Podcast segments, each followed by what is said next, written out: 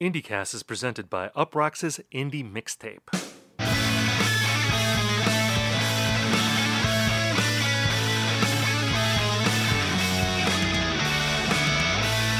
Hello, everyone, and welcome to IndieCast. On this show, we talk about the biggest indie news of the week, we review albums, and we hash out trends. In this episode, we introduce No Meat Friday. We're doing 100% banner today, y'all.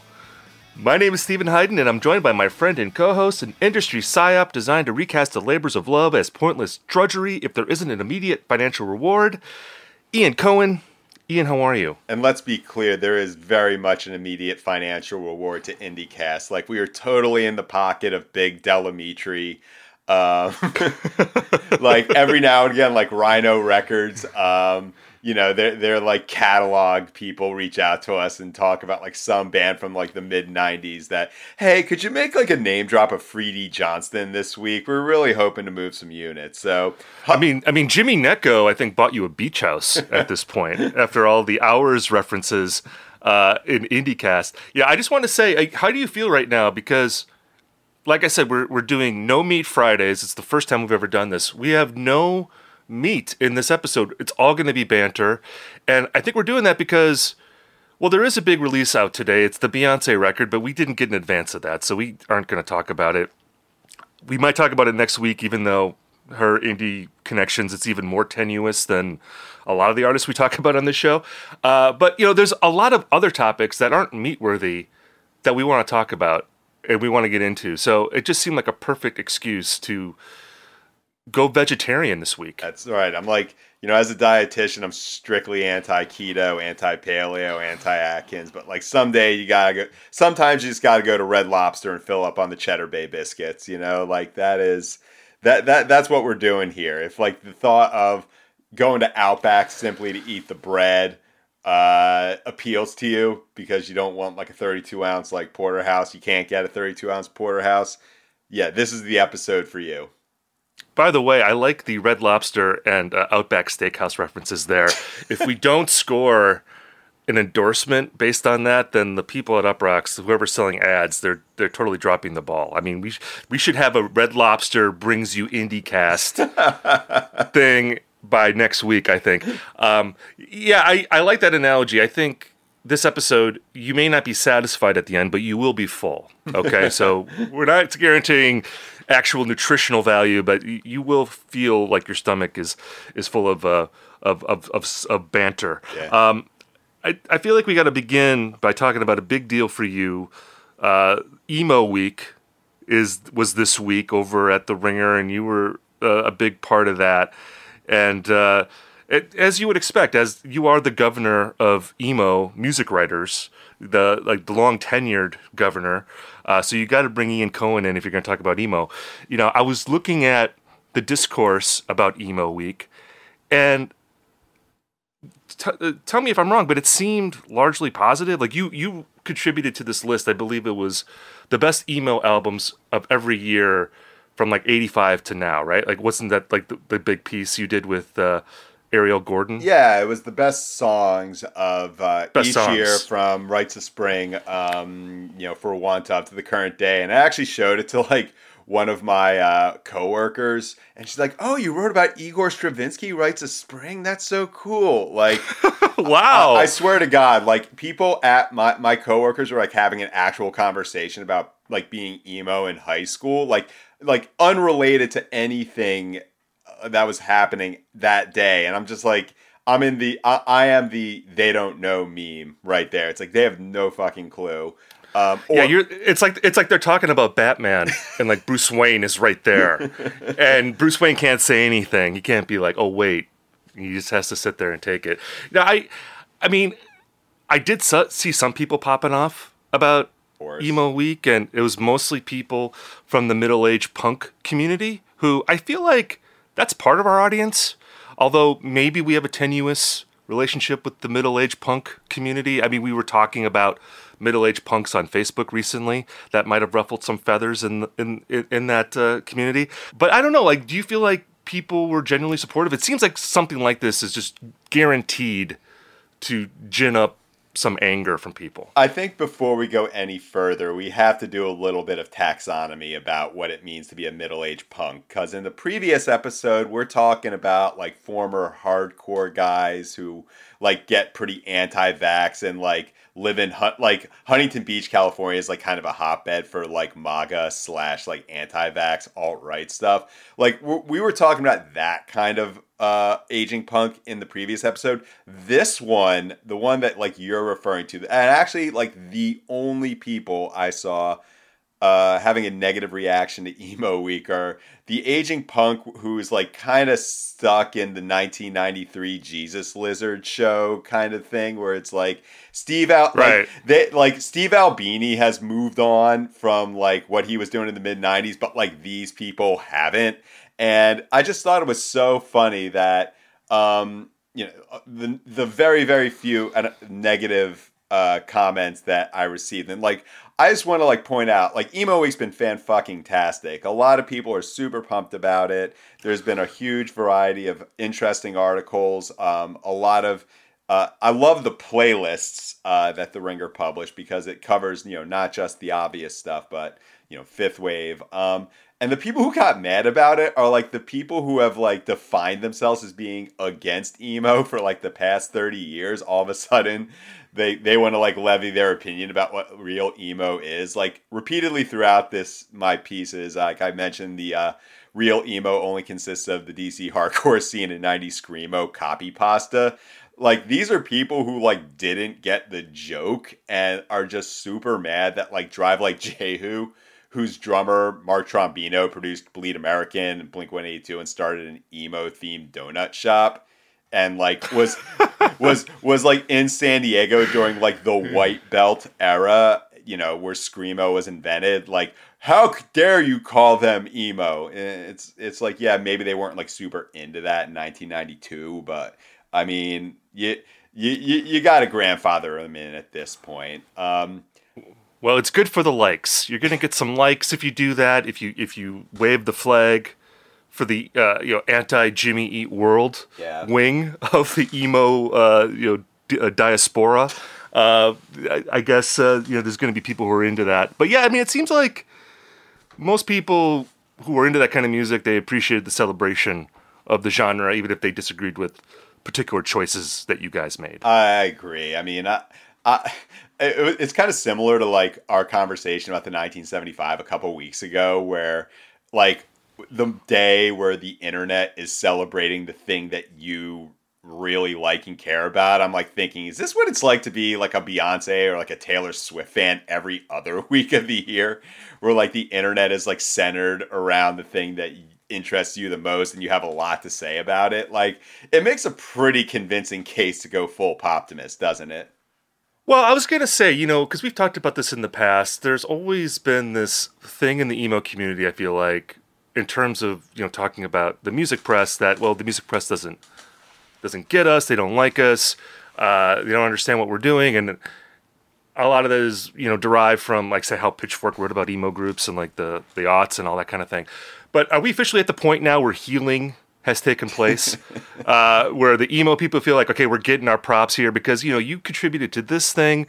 Vulture did a big emo thing. Obviously, uh, you know. Pitchfork's doing features on the Wonder Years at this point. You know, I made a joke on Twitter that we have emo week, but what about Mo week? Mo, lowercase m, o e period, the the jam band. You know, uh, it's close to emo. What about a Mo week? I mean, I feel like Mo hasn't gotten their respect yet. But uh, do you feel like there's been healing at this point with the emo community in terms of the music press? There is some, and also like I, I used and that's a little bit of a dialectical approach for all you therapy heads out there. Um, I do feel as if like very rarely does this stuff get like celebrated in the moment. Like emo week primarily deals with uh, stuff that's happened in the past. There was a huge feature on My Chemical Romance, the Dashboard Confessional, MTV Unplugged, um, the history of emo nights, and you know, I would very much love to see uh, that same energy brought to say, you know, the pool like the new pool kids album. That being said i just saw an article about them in vanity fair of all places. So i wouldn't say the healing is complete. Um, i think that you know, I would love to see the same level of uh, you know discourse and intelligence um, being brought to uh, that music at like in real time. But of course, like when you consider you know what the audience for emo is, it, it's definitely not the same as it is.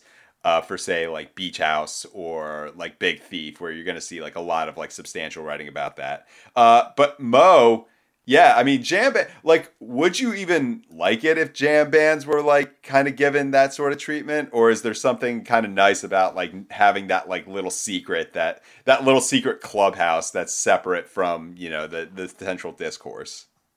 I mean, I think like anyone, you want to see music that you're interested in be, uh, like you said, at least taken seriously to the point where people are doing like real thinking about it instead of just making uh, you know cheap shot patchouli jokes, you know, that are, are super old.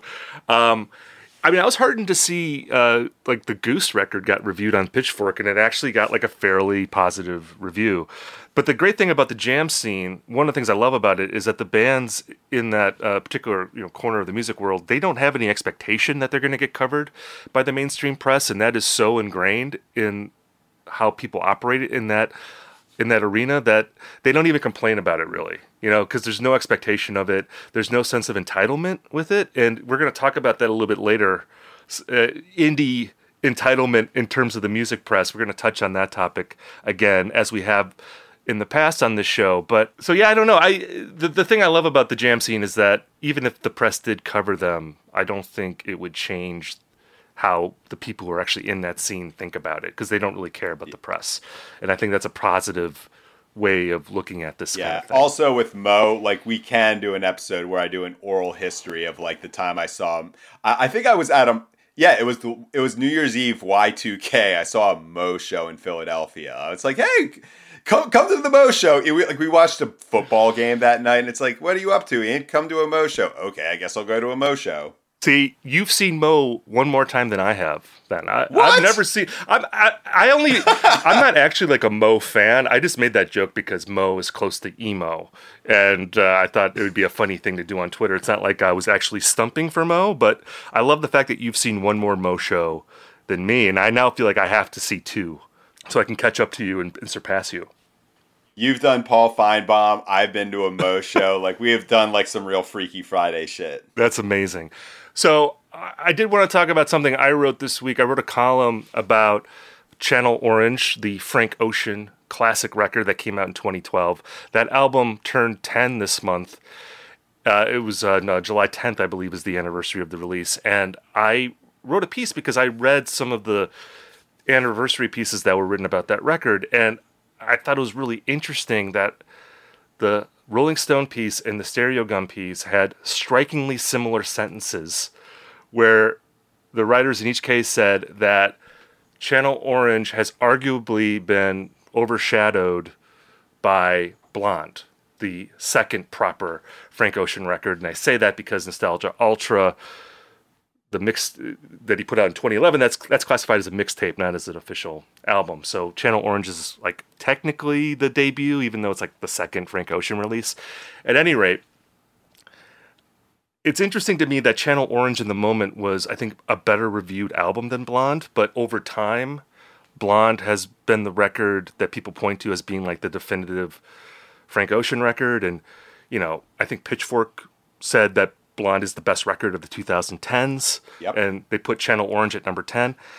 And um, basically, the theory of my piece is that you can look at those two albums as signifiers of like the two different 2010s the early 2010s versus the late 2010s and how channel orange i think in a lot of ways at the time it signified this obama era optimism that the progressive gains that were made in that era were intractable. Like you could never roll back uh, you know the idea that we have a first black president that like you know gay rights were on the rise at that time. You know there were all these other signs that it seemed like america was turning the corner.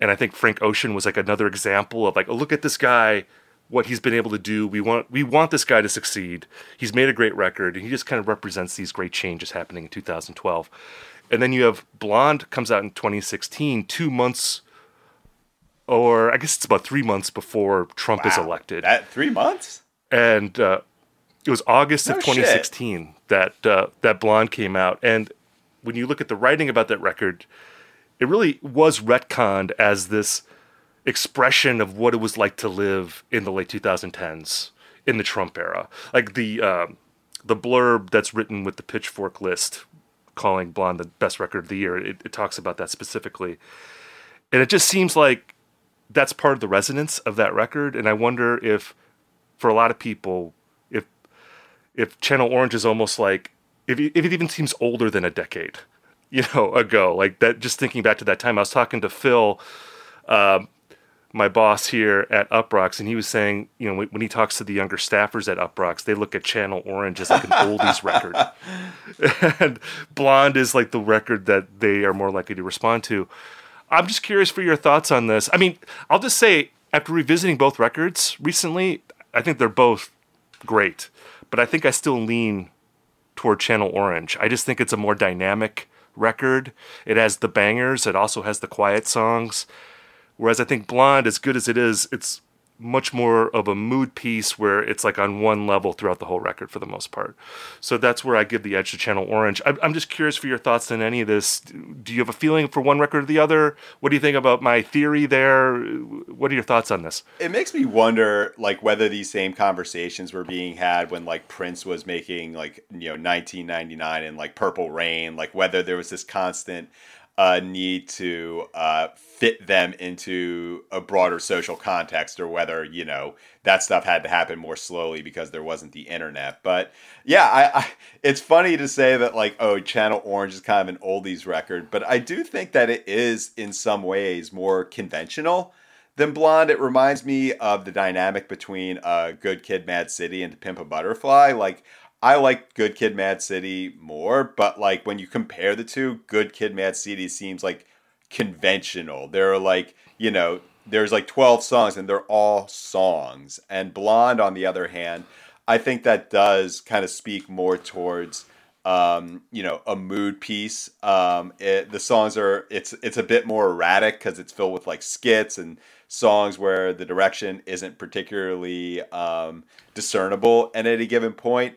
Um, and you know, when I listen to Blonde now, there are times where like Blonde is the only album I really want to listen to. Um, it reminds me sort of uh, what it felt like to see Nope, uh, the new uh, Jordan Peele movie last week, where there's just like a ton of really interesting ideas.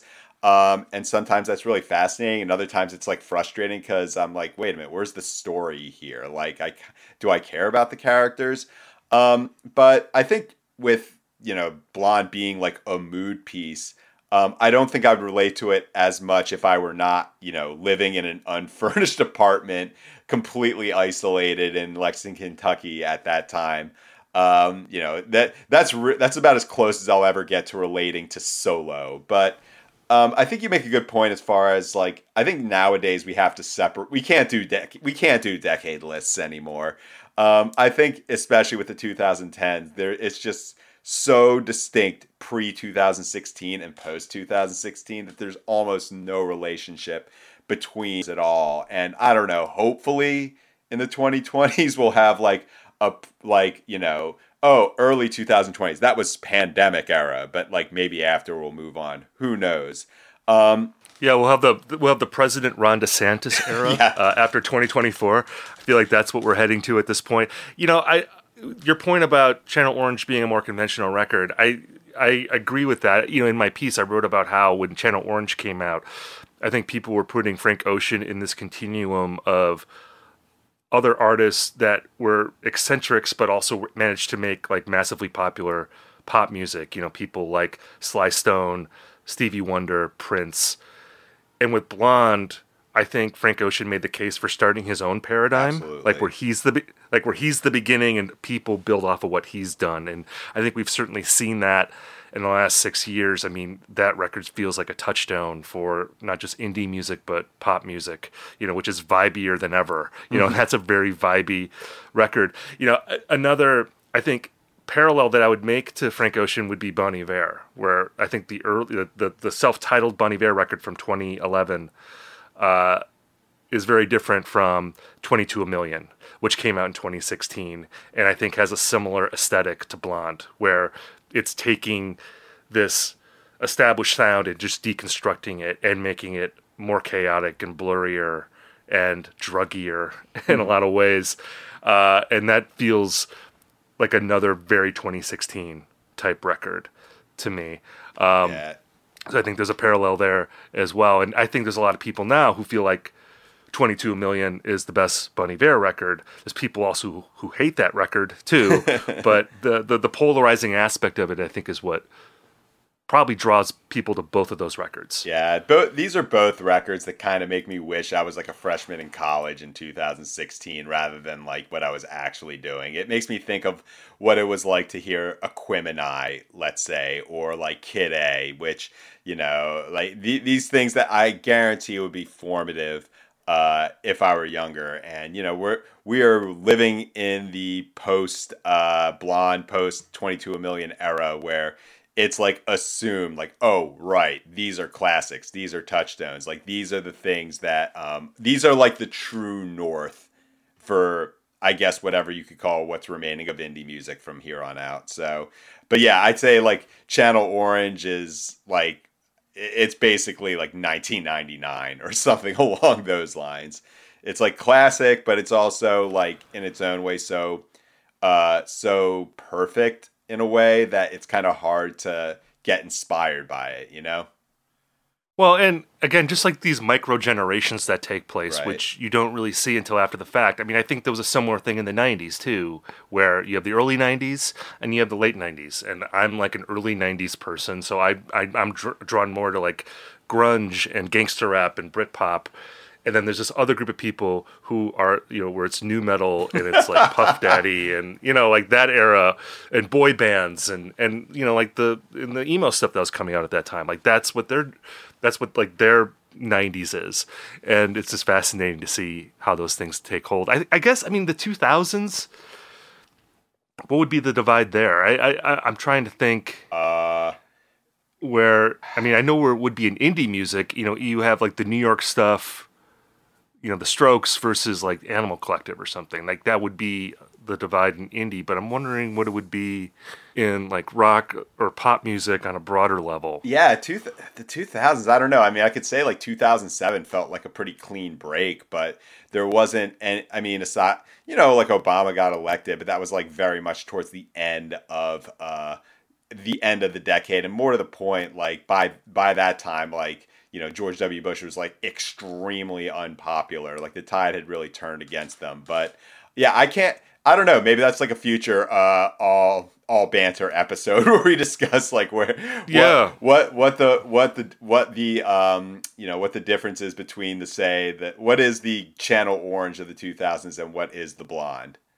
Yeah, maybe someone can write us a letter if they have a theory on that. I'd like to hear what our listeners have to say about that whole thing. Um, we have to talk about the Joni Mitchell story. Her appearing at Newport Folk Festival in a surprise appearance. She's singing. She was playing a guitar. Uh, she, what was the name of the guitar she was playing? It's a Parker Fly, which That's it. I mean, just the the contrast between this like godlike, uh, you know, this godlike musician appearing out of the ether. Like, are we ever going to see Joni Mitchell again? And then she comes out with this like extremely mid '90s Guitar World advertisement looking guitar. Like people who were like 35 to 45 years old who may not have like listened to a Joni Mitchell album in a decade could see the Parker Fly and think like, "Fuck yeah!" Like I'm glad somebody's bringing that back. It's cool that it's Joni Mitchell though. Well, and it's and, and and it's so Joni too because I think people, you know, the immediate image of Joni Mitchell is as this singer songwriter, but she's also, you know, like a pretty radical guitar player as well. And like the, uh, my favorite thing because there were all these cool videos that people shot of her performance, and there's some videos of her like playing like guitar jams, like little guitar solos. Shugel. And even more than her, seeing her sing, which was great, but uh, I, I I really got off on her playing guitar. I thought that was so cool to see. And like, look, there's so much negativity in the world. I feel like you have to savor just a unequivocal like feel good story like this. I mean, Joni Mitchell, for those who don't know, she had a brain aneurysm in 2015 that uh, affected her speech and movement. I, I I believe that there was a time where she could barely speak and, and barely move. so the fact that she is now on stage singing and, and, and playing music, you know, this legendary figure. I mean, it's like the final scene of the biopic type material. Like if you scripted this, they would throw out the script for being implausible. You know, it's just such a heartwarming comeback story. Um, and I think even if you're not a fan of her music, it, it was so great to see. So I, I, I, I don't know. I feel like we complain about things here in the banter all the time, but since we're doing an, a no meat Friday, we have room here to just talk about a nice story. Isn't this like how Bohemian Rhapsody sort of kind of ended, where it was like they played wor- like World Aid or whatever that was called, like Live Aid. Live Aid. There we go. I'm glad. Th- thank you for fact checking. I have not seen that movie, but yeah, I think it's totally plausible to have this be like the end point. Um, but yeah, because like that's how movies actually work. But um, yeah, I think that like you know, even if you you said even if people you're not a fan of Joni Mitchell, I mean, like everyone's got to be a fan of Joni Mitchell, like or some like there's got to be something you like for that. Yeah, I don't like to play that whole there's something wrong with you if you don't like this artist uh, game because you see that on Twitter a lot. But yeah, I mean. Joni Mitchell's catalog is so rich and so influential that like you, there's gonna be something uh, that you appreciate. Yeah. Even like the even the wilderness period stuff because there's definitely yeah, a wilderness period. Oh, absolutely. I mean, yeah. It, I mean, she had like a blackface period, yeah. which is like kind of incredible that uh, she was able to move on from that. I mean, I know that was controversial at the time, but uh, you know, people have moved on. Uh, you know, thankfully for her case for that. But uh, yeah, you know, we were talking a little bit about Joni Mitchell's status right now, and it's kind of similar to Kate Bush. And I think this was true even before the Stranger Things uh, bump happened for her. Where I mean, I feel like Joni Mitchell at this point um, is maybe the most universally praised musician in the world of music criticism. Certainly among the most uh, praised. Like, there's no one who's going to write a bad thing about Joni Mitchell at this point. Um, and I was thinking about like the Rolling Stone best albums of all time list that they put out a few years ago, and Joni Mitchell's Blue is number three, which means it's ranked higher than like any Beatles record or Dylan record or you know anyone else. So she's definitely been placed in the canon in a very high level. You know, I don't begrudge anyone who gets like super excited about seeing Joni Mitchell like playing live music in the year 2020 after the health scares that she's been through, but because you know the the the content farm always needs new crops. You'll see um, similar to like Kate Bush, people's talking about like Joni Mitchell being underappreciated. Um, and I can I can see it. Like if I take a long enough view, I can see it. And it also makes me wonder like what is the proper level of appreciation that people want to see for Joni Mitchell like it I think in these circumstances with like Kate Bush and Joni Mitchell it's like until we are oversaturated with like documentaries and books and uh, you know, movies a la the Beatles or Bob Dylan, we're just not going to be satisfied. Like, I mean, do we want that? It's like, do we want them to be, do we want that oversaturation? Like, what is the argument here? Well, I think that, you know, we're still in a moment like where the canon of popular music is being uh, reformulated. And I think there's an attempt, rightfully so, to make it more diverse in terms of gender, race, all the way down the line. And Joni Mitchell to me is I think in some way she's like a proxy for all uh, like women musicians.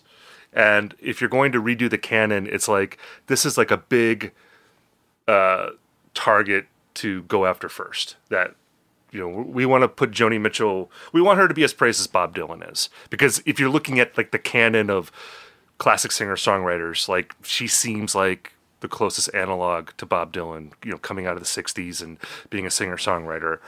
So I think along with her just making great music and you're going to praise it anyway. I also think that Joni Mitchell represents an effort to just remake the canon for like all women. And like maybe you do Joni first, then you do Kate Bush, and then you kind of go down to like less prominent but also great female artists who maybe haven't gotten yeah, I, I, I, think that I think that's plenty fair. Um, and you know, maybe one of these days we're gonna see like in the same way that you get like defenders of Bob Dylan's like Christian phase or like Neil Young's like uh, Let Me Get Off My Record label contract records. You're gonna see like uh, Don Juan's daughter uh, being reappraised as well. That's it. That's when we really know we'll have reached peak Joni. I will be intrigued to read that piece. Whoever re- writes that, uh, uh, I'll definitely uh, want to check it out. Um, so, Ian, we've now reached the part of the episode where we have to make a crucial decision because there was a recent controversy in indie rock world that happened, I think, the day that we recorded our last episode. So, like, we're really behind the cycle here. So, I don't know if it's worth talking about this. If it's kind of interesting, but uh, are we going to wade into the whole Bandcamp dummy versus Wednesday controversy uh, from this month? Uh, we we were way too positive in that Joni Mitchell piece of banter. Like we got to get back in the muck again. I mean, this is like where this is where the trends really get hashed out. And like what's more what's more like no meat all banter than a uh, 3 or 4 day Twitter controversy involving music writers. Like we have to do yes. this. So, okay, so just to fill in on the background for those of you who actually have lives and you don't have to worry about such things.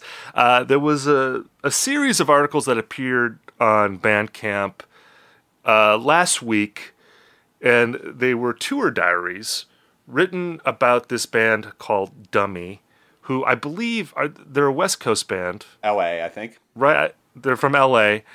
And a writer for Bandcamp embedded with Dummy for uh, quite a long period of time, and and wrote this tour diary about what it was like to be on the road uh, with this band. And by the way, I should say Dummy, they're sort of like this psychedelic rock band. They have some like krautrock influences, a little bit of Can is in there. Uh, I record collector music. It's, yeah. It's total record collector music. And uh, I like their records. I, I, I, like their music. I like. I, you know, I'm not a huge fan of Dummy, but I, I like what I've heard. Um, but uh, in this story, the thing that people got riled up about is that there's a section I think in the second piece, and it's like a ten thousand word piece, by the way, just like a massive profile of this band, where they're talking about the band Wednesday, which is a band that we've talked about on this show. They're a band from North Carolina. I think that they're a really good band. You may also know them because MJ Lenderman is in that band, and uh, I've talked a lot about his record that came out this year called Boat Songs, which I think is one of the year's best records. And anyway, this band Dummy, they took issue with Wednesday because Wednesday they, they did this tweet thread recently where they talked about how expensive it is to tour. And they basically did like an itemized list of like all the things you have to pay for when you're on tour. And they did it in the context of South by Southwest. And, and I, I believe that the original point was that, you know, we're going to the South by Southwest. We're not really getting paid to play any of these shows. And we also have to like spend all this money uh, in order to tour and that tweet thread eventually inspired a Stereogum article where uh, they talked to other bands about touring and how difficult it is. And basically, Dummy, they come out in the story and they and they accuse Wednesday of being like this privileged rich kid band who's complaining about being on the road. Yeah.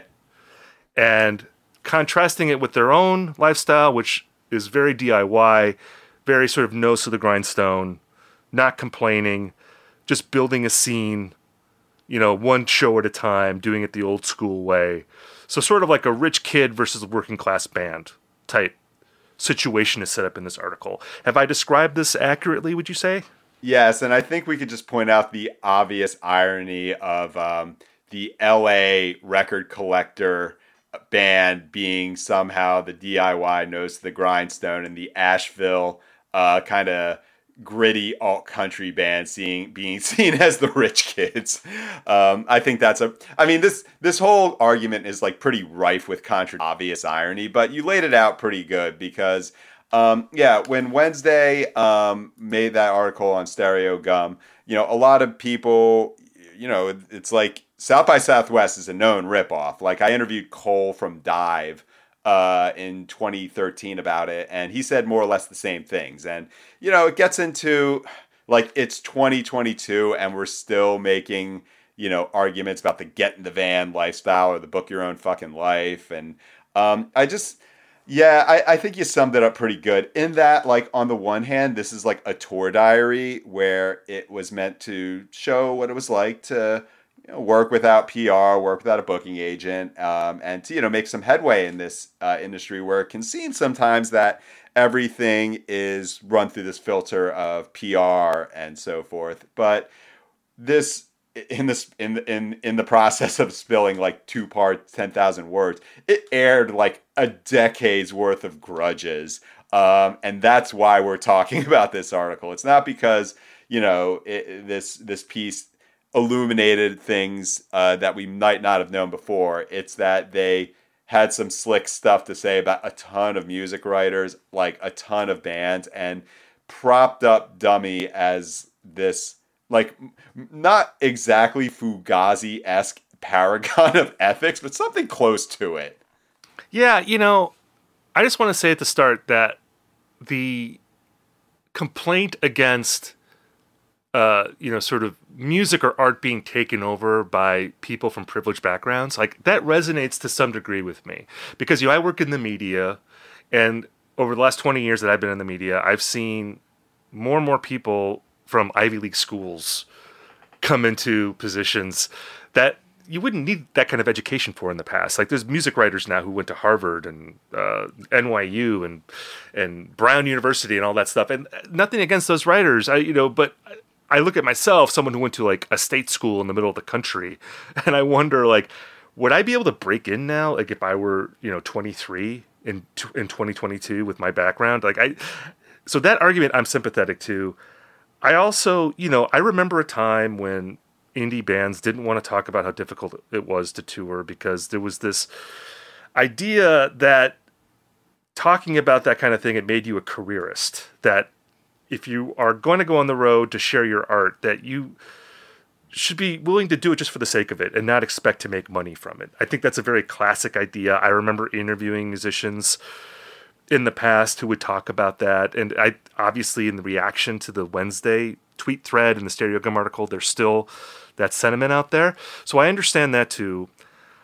I also love rivalries and I love feuds. So I'm I'm on favor. I don't think shit talking is necessarily bad. You know, I, I find it entertaining. And I appreciate a band willing to be honest about not liking a band.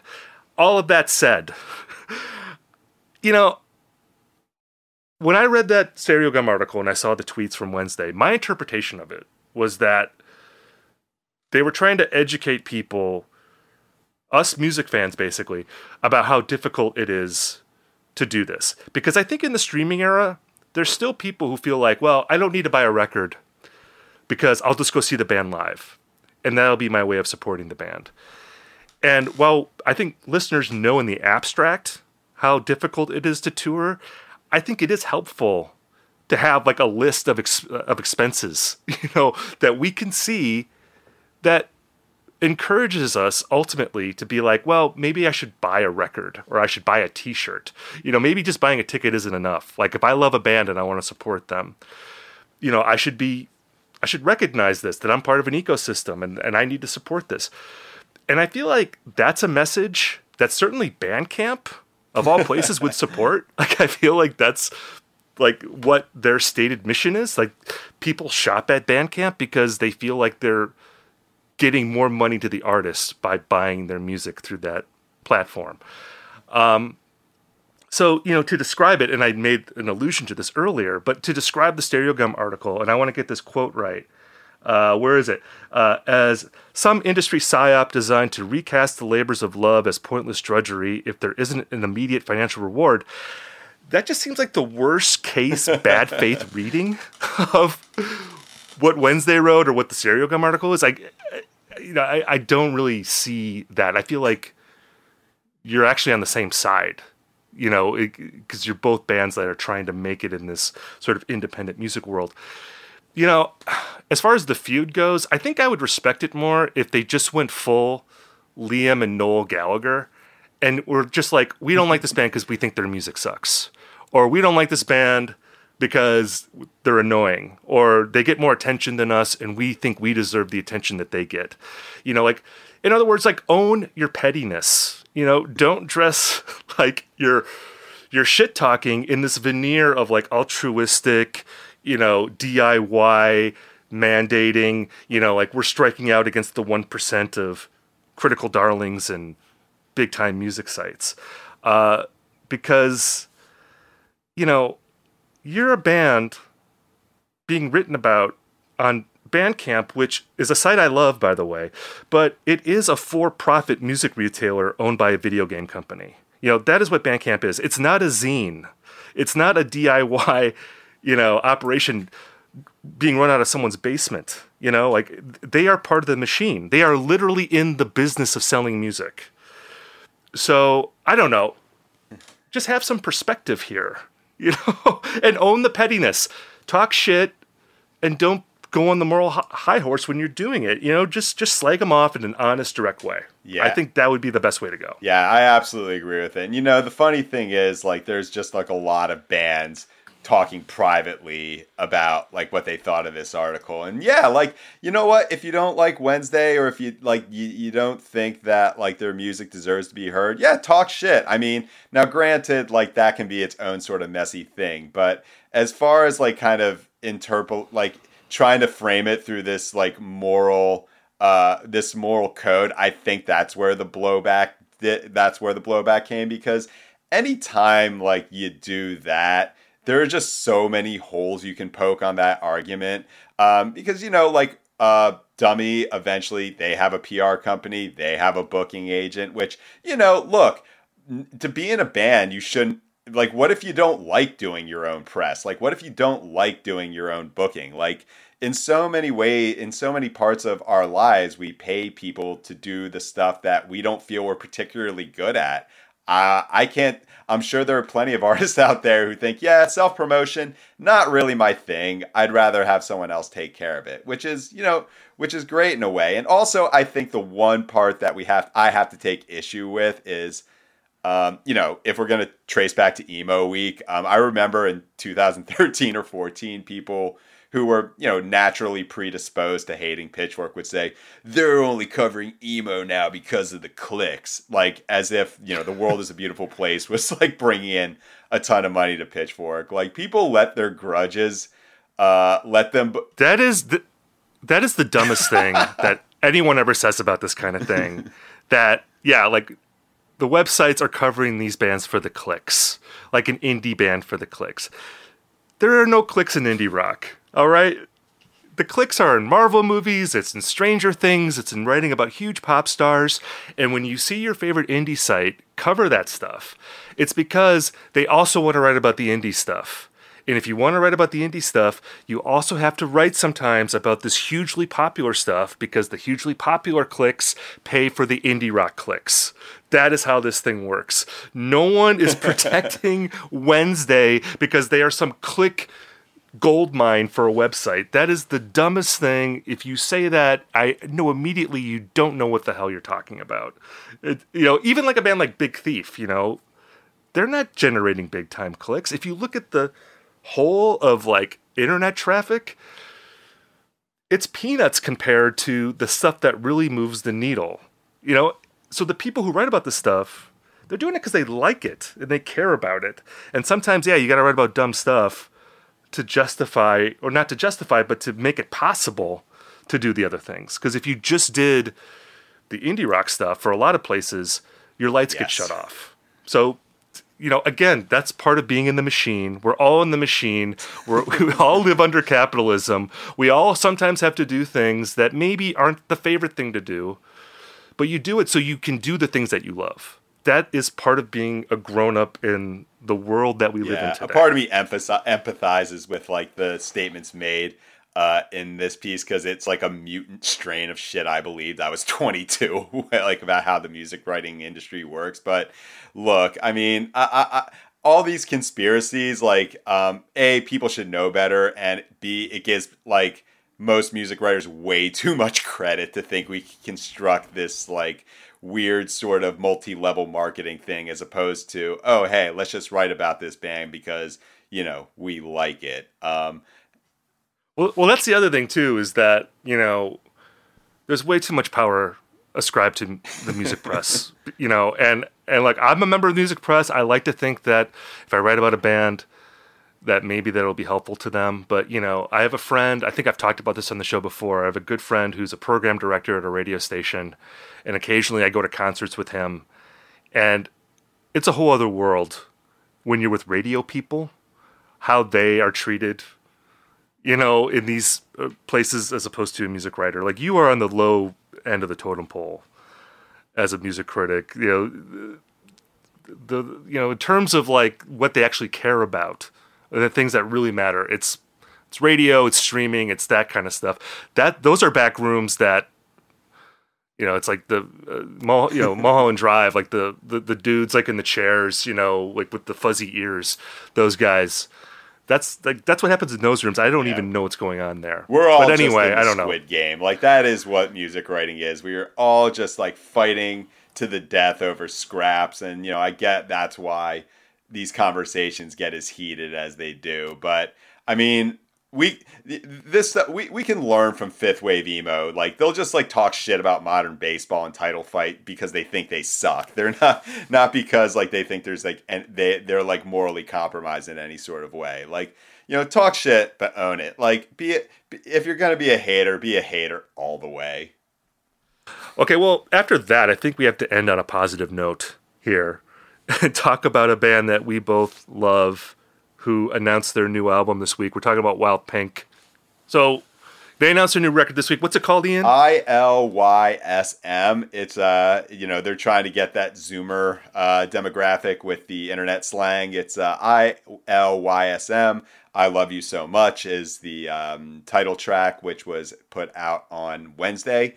Um, so yeah, they decided to make it an acronym rather than like the album title.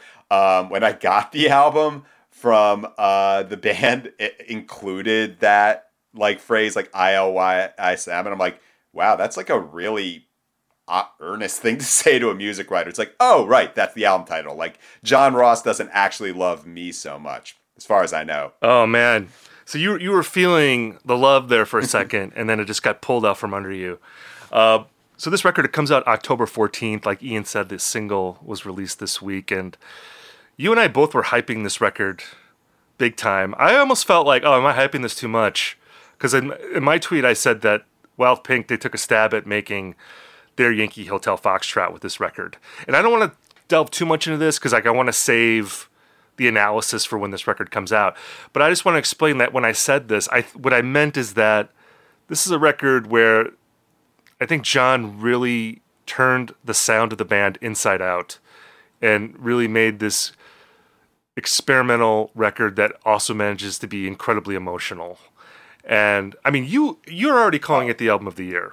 So you're you're not holding back. I'm holding back a little bit here because I want to. I, wa- I don't want to like go overboard yet, but you're you're calling it album of the year already. Yeah, um, I mean, it's uh, you. I also kind of describe it as Yankee Hotel Foxtrot in the sense that it's like still pretty rootsy, but it goes in a very experimental, uh, almost maybe even more like a Ghost is Born sort of ghostly uh, sort of way. Especially because like a Ghost is Born, it's connected with a serious medical uh, diagnosis. John Ross got diagnosed with cancer. He's in a kind of a remission phase of that. Um, I also compared it to Foxing's Nearer My God, um, you know, which is, I have to put my twist on it um, because it's like 12 songs, it's about an hour. Um, it's just, uh, wow, I did not know this band was capable of making something this massive. And I think you make a good point as to, you know, when I when I had all these thoughts in my head, and then I like put it out there in the world when the song finally dropped, then it's like, oh my god, am I being one of those annoying people? Like, am I one of those people who are gonna turn people off to Wild Pink because like they don't like me and they think that I'm going way too overboard on it? Um, yeah, but uh, look, I've lived with this album for a while. I think it gets. Uh, I, I mean, we got to talk about the guest list. I mean, it's got Julien Baker, it's got Pete from Antlers, it's got uh, Ryley Walker, um, Yasmin Williams, uh, Ratboys in there. They're touring with Trace Mountains. This is like IndieCast final boss shit. Yeah, this is like the last waltz of IndieCast right here. You got all the people coming together for a big project. Yeah, I someone quote tweeted me and said, "Oh, I rolled my eyes when I saw this tweet." But then they listened to the single and they were like, "Okay, this actually sounds pretty awesome." I don't know. Wild Pink has definitely been one of our mascot bands here at IndieCast. We talk about them a lot. I feel like they've made some inroads over the course of their first three records.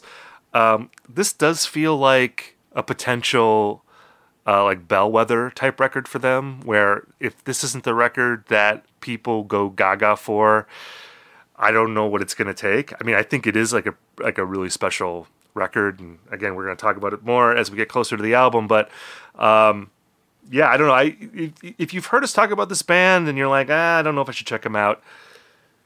The time to wait is over. This is the record you're going to want to get in on. I think it's really great. Yeah, but we also have to mention that if, like, on October 14th, you'd rather give your attention to the Red Hot Chili Peppers double album, which comes out that day that they just announced, we understand. Isn't that the day that the 1975 comes out, too? We are doing like all day. We Oh are doing God. like all day IndieCast on October 14th. It is just going to be like a Twitch stream.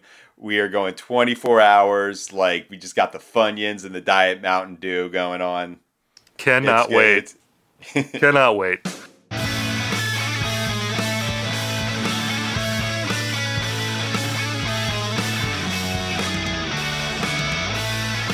All right, we've now reached the part of our episode that we call Recommendation Corner, where Ian and I talk about something that we're into this week. Ian, why don't you go first? All right, so um, the record that I'm super into this week is a band called Chat Pile. Album's called God's Country, and um, you know, kind of given what we had talked about earlier in this episode, I do have to like we made a little bit of a Jesus lizard joke before, and you know, this kind of sound, this you know, amphetamine reptile, Steve Albini guy complaining about you know the state of affairs in the world sound, uh, it never goes away, and it's a little hard for me to get into it sometimes because and this is just like a point about it being impossible to be objective in music writing. It makes me think about someone who's going to be on the internet talking shit about like Turnstile or Big Thief. It's like when I hear like that sound, when I hear those scraping guitars, I'm thinking like, oh, this person has a lot of opinions about like uh, Pitchfork or whatever. But there's been a real void for this sound, I think, since you know Daughters got canceled um, and Pissed Jeans kind of went on hiatus or whatever they're doing. Um, and this and this is just like the one of the feel bad hits of the summer right here. There's songs about like why the second song sounds like uh, it sounds like almost like a Kool Keith song complaining about like why people like have to live outdoors and push their stuff around in a shopping cart. Um, but it's also like fairly ridiculous as well because it's so over the top. And also, I think I appreciate the fact that from Oklahoma City, as opposed to say like New York or LA, I think that gives them a little bit more credibility. Um, and maybe that's just like me projecting, you know, my my Midwestern values onto people. But yeah, if uh, if you just want like the exact opposite of what the Beyonce album is doing, uh, Chat Pile will get you there. So, for my recommendation corner, I want to do a shout out and I guess sort of an RIP to a really great band called The Reigning Sound. This is a band that's been together uh, for about uh, 20 years or so. They recently announced that they're breaking up. It's sort of an interesting dynamic because the main guy in this band, his name is Greg Cartwright, and you might know him. He's a legend of Memphis garage punk bands. He was in a band called the Oblivions uh, back in the 90s. There was also a band called the Compulsive Gamblers that he was in. And then he started this group, The Reigning Sound. He was the only, I guess, charter member of this band. A lot of different people came in and out of the band. Uh, so it's a little odd to say that they broke up. I mean, he could decide next week that he's going to make another Reigning Sound record, but he said that he's retiring the name. And I, I just want to say, like, if you haven't checked out this band, uh, definitely get into them. Uh, I- you know, as I mentioned, he kind of came out of that same like Memphis garage punk scene that like Jay Reatard came out of. He was like a little bit after Greg Cartwright, but with uh, the Reigning Sound, he really, I guess, meant more in. I I guess I would call it like greasy Americana. You know, where it's not like the typical acoustic type stuff that you hear from that scene you know, there's a lot of like, you know, gnarly guitars and like great organ parts, but it has that kind of rootsy rock and soul type vibe to it. And he, I think, did that as well as anybody uh, in the last 20 years. There's a record that he put out in 2002 called Time Bomb High School, which I think is totally like an underrated classic. Like, if you're looking for, like, if you wish that Wilco sounded more like the Rolling Stones, like that, that's a record for you. You're really gonna love it. Uh, Reigning Sound put out eight albums altogether. Their last record was called A Little More Time with the Reigning Sound, and that was a cool record because it was the original lineup of the band that came together. It seems like a real kind of full circle moment for the band. But uh, out of all the eight records that they put out, all of them are worth hearing. I would definitely start with Time Bomb High School, then Too Much Guitar in 2004, another really great record. Uh, so, yeah, you know, hats off to Greg Cartwright, great musician, great singer songwriter. Reigning Sound, really good band. Uh, and I'm sorry to see him go, but I'm sure Greg Cartwright will be doing something else great very soon. Yeah, call call it call in with your favorite greasy Americana records. I'm dying to explore this one. I'm dying to explore this subgenre more. Yes, it's it it, it, it demands to be heard more greasy Americana. Thank you all for listening to this episode of IndieCast. We'll be back next week with our 100th episode. Woo! If you can believe it. And we'll be doing more reviews and news and hashing out trends. We'll see you later. And if you're looking for more music recommendations, sign up for the Indie Mixtape newsletter. You can go to uproxx.com backslash indie, and I recommend five albums per week, and we'll send it directly to your email box.